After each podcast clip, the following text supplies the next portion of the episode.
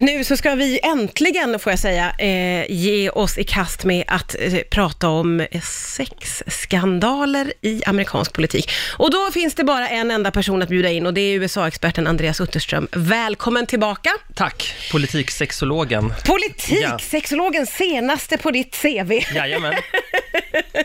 Du, eh, jag tänker mig att det finns väl lite att ta av nu när vi ska prata om sexskandaler i amerikansk politik. Det finns det verkligen. Man kanske ska börja med frågan om det är relevant överhuvudtaget. Är det det? Vad folk gör i sovrummet. Ja, men ja och nej skulle jag säga. Å ena sidan kan man ju säga att det är var och ens privatsak, men i just amerikansk politik så är det ju ofta så att man säljer in ett paket, framförallt om man vill bli president. Just det. Då är frun och barnen och family values och annat viktigt och även ens personliga omdöme. Eftersom en president är ju överbefälhavare, kung och statsminister i en och samma person. Och då vill jag hävda att det faktiskt har relevans hur man lever sitt liv. Och då blir det en grej när någon har varit otrogen eller någonting annat. Bra, för då finns det också bäring i det som du och jag ska göra nu när vi ska Just ägna precis. oss uteslutande åt sexskandaler i amerikansk politik. Var börjar vi? Ja, men jag tänker vi börjar med Clinton och Lewinsky Ja. 1998. För, för det är intressant att, det är klart att presidenter och höga politiker, de har haft älskarinnor i alla tider, men fram till 80-talet så var det, ansågs det vara en privatsak. Och på 90-talet, då hade fördämningarna brustit lite grann, och de gjorde det framförallt med Clinton och Lewinsky. Ja. För det som hände då var ju att 1998 s- så kom det ut att presidenten har haft en affär med sin praktikant som är 30 år yngre, eller 25 i alla fall. Ja. Och det har ju aldrig varit någonsin tal om att det här har varit ett övergrepp på något sätt. Just Hon, hon har ju varit väldigt konsekvent i sin historia. Jag blev kär i min chef. Mm.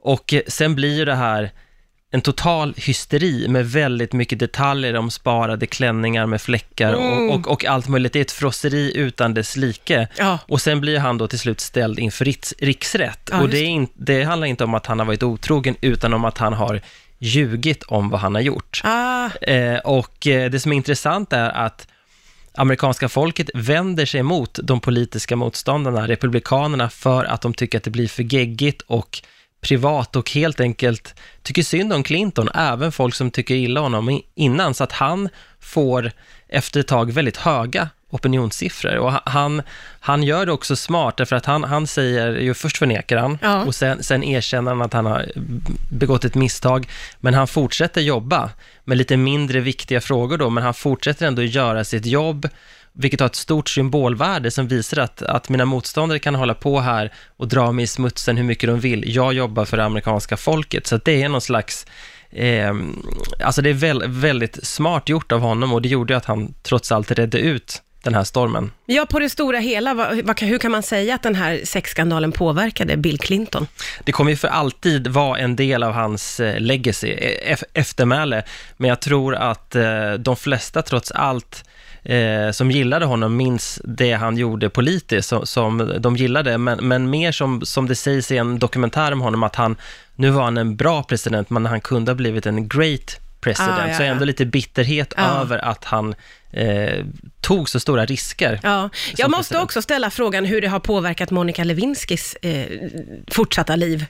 Ja, men till en början hade hon svårt att hitta någon ny roll i tillvaron, men, men nu så är hon ju en slags eh, eh, fanbärare för, eller mot ska jag säga, nätmobbing. Hon anser sig vara det första stora offerlammet för nätmobbingen. Så för bara några år sedan så fick hon faktiskt ett pris här i Sverige. Det var affärsnätverket Klara K som gav henne Pingvinpriset och hon har också hållit TED-talk och sånt. Så nu Ja. har hon liksom hittat ett sätt att använda sina erfarenheter för någonting gott. Och Ja. Hon är faktiskt väldigt eh, duktig talare. Jag blev positivt överraskad när jag, när jag såg det där eh, talet. Så nu har hon äntligen hittat något sätt att kunna använda det här på Ja, ett det känns ju sätt. onekligen bra att hon har kunnat gå vidare och på något sätt också hitta sig själv och slå mynt lite av hela den grejen.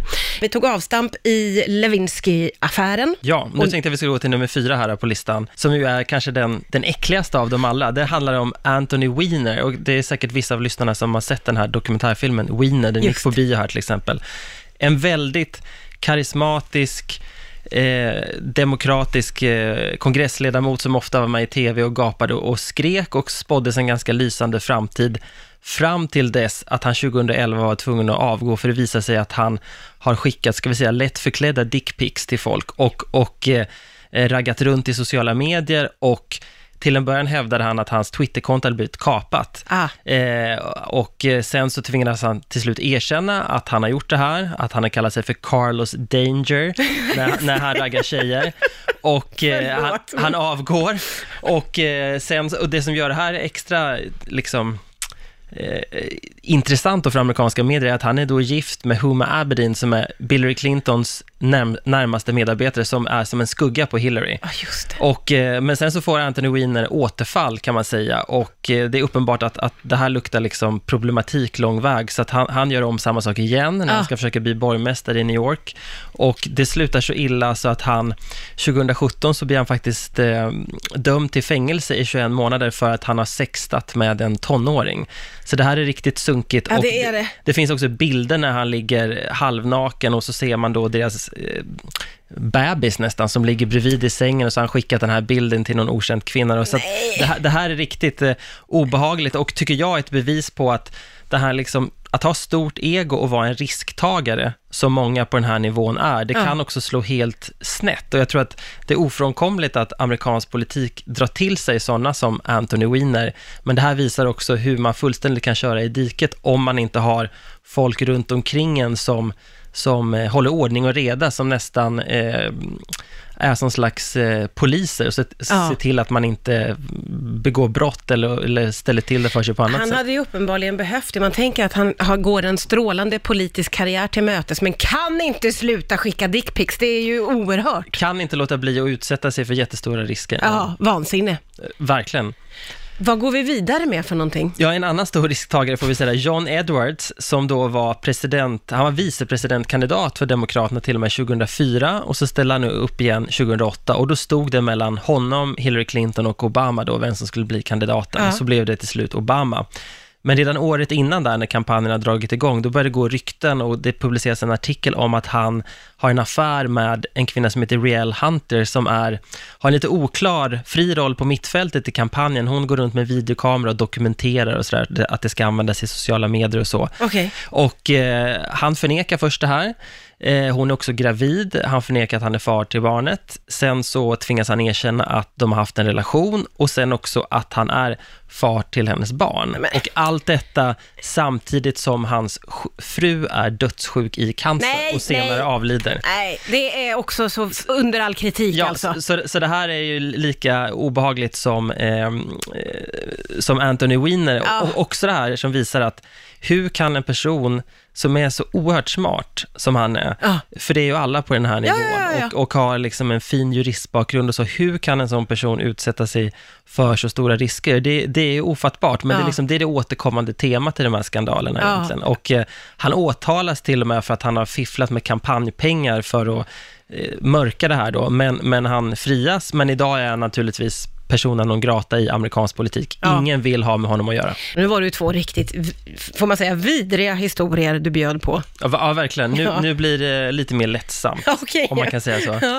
Eh, nej, men nummer två på listan då, det är då eh, Trump och Stormy Daniels, Ja. eh, porrstjärnan, eh, som har en affär 2006 och hon får sen då pengar för att vara tyst helt enkelt. Och det får hon strax innan valet 2016. Mm. Eh, en sån här slags förlikning som man kan göra i, USA, väldigt vanligt.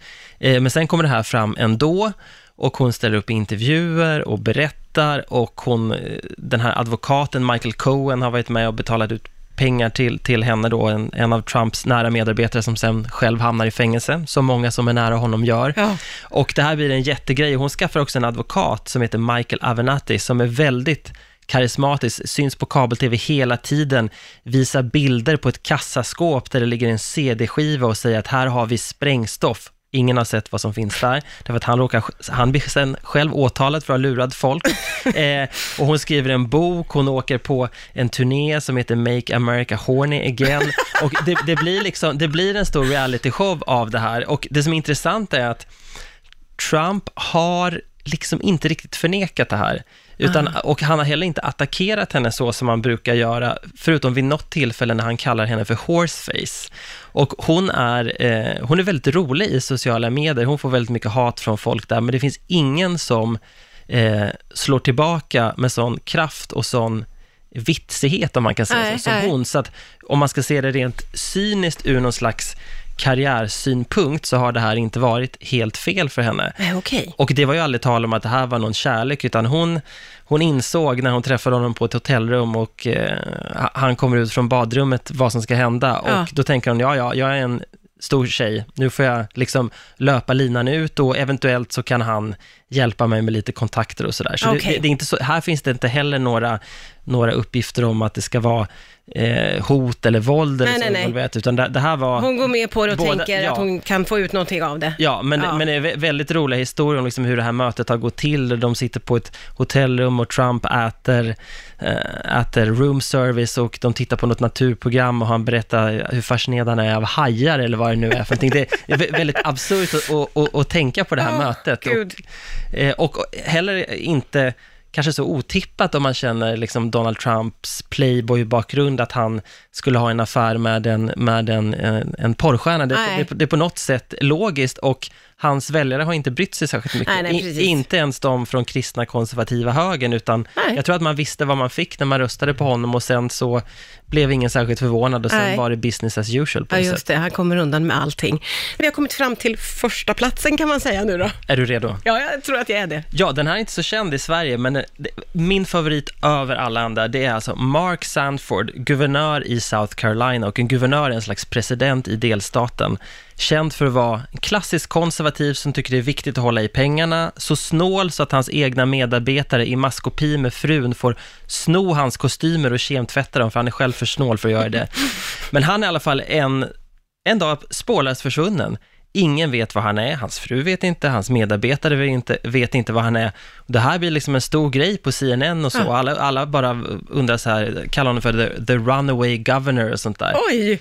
Och sen så ge- ger han sig till känna och säger att han har varit och eh, eh, hajkat helt enkelt. Ja. Men vad har han varit? Jo, han har varit i Sydamerika med sin älskarinna Nej, men, och då varit spårlöst försvunnen och detta är ju tjänstefel av det grövsta slaget och eh, det slutar med att han lyckas faktiskt, klamrar sig fast vid sitt jobb Ja. tills han, hans eh, eh, tid har gått ut så att säga. Okej. Och eh, men han skiljer sig från frun, det läcker ut kärleksbrev som de har skrivit till varandra och elaka talkshow-värdar i USA läser upp de här till Nej. tonerna av panflöjt. Nej, så, men så att han dras ju verkligen i smutsen. och eh, eh, han är tillsammans med den här kvinnan då under Ja. flera år tills de gör slut och han lyckas faktiskt också göra comeback så att han, han lyckas bli invald i kongressen i Washington under en period. Sen åkte han ut nu senast, men han, han lyckas ändå få folkets förlåtelse för att han sköter krishanteringen Oj, rätt. oj, oj, okej. han, han ber verkligen om ursäkt, han säger att eh, I'm a sinner, Ja, som man ofta ah. säger i USA när man pratar i religiösa termer och eh, ber om förlåtelse och ber väljarna och sin fr- fru om förlåtelse och Ah. lyckas på något sätt eh, eh, bli omvald och Oj. nu är han en av dem som dyker upp då och då eh, och är väldigt kritisk mot Trump, trots att de då är partikamrater. Så han har fortfarande en, en slags eh, eh, position i USA, men Trump är ju inte sen att dra upp det här med älskarinnan naturligtvis. nej, det tror väl jag det. Och, och det kan han göra oavsett Stormy Daniels. Ja, det, det spelar klart. ingen roll. Nej, men, men just det här att han, att han är då, och det här var ju riktig kärlek uppenbarligen, för de var ju Ja. tillsammans i, i, i flera år, att han, Ja. han är så kär och längtar så mycket efter den här kvinnan att han går upp i rök i flera dagar, trots att det får man ju absolut inte göra när man har ett jobb på den här posten. Så att det här är min, min favoritsexskandal alla tider i USA. Den försvunna guvernören. Eh, snyggt sammanknutet och eh, roliga, om man får säga så, sexskandaler att få ta del av. Tusen tack för att du kom hit idag, Andreas Utterström. Tack!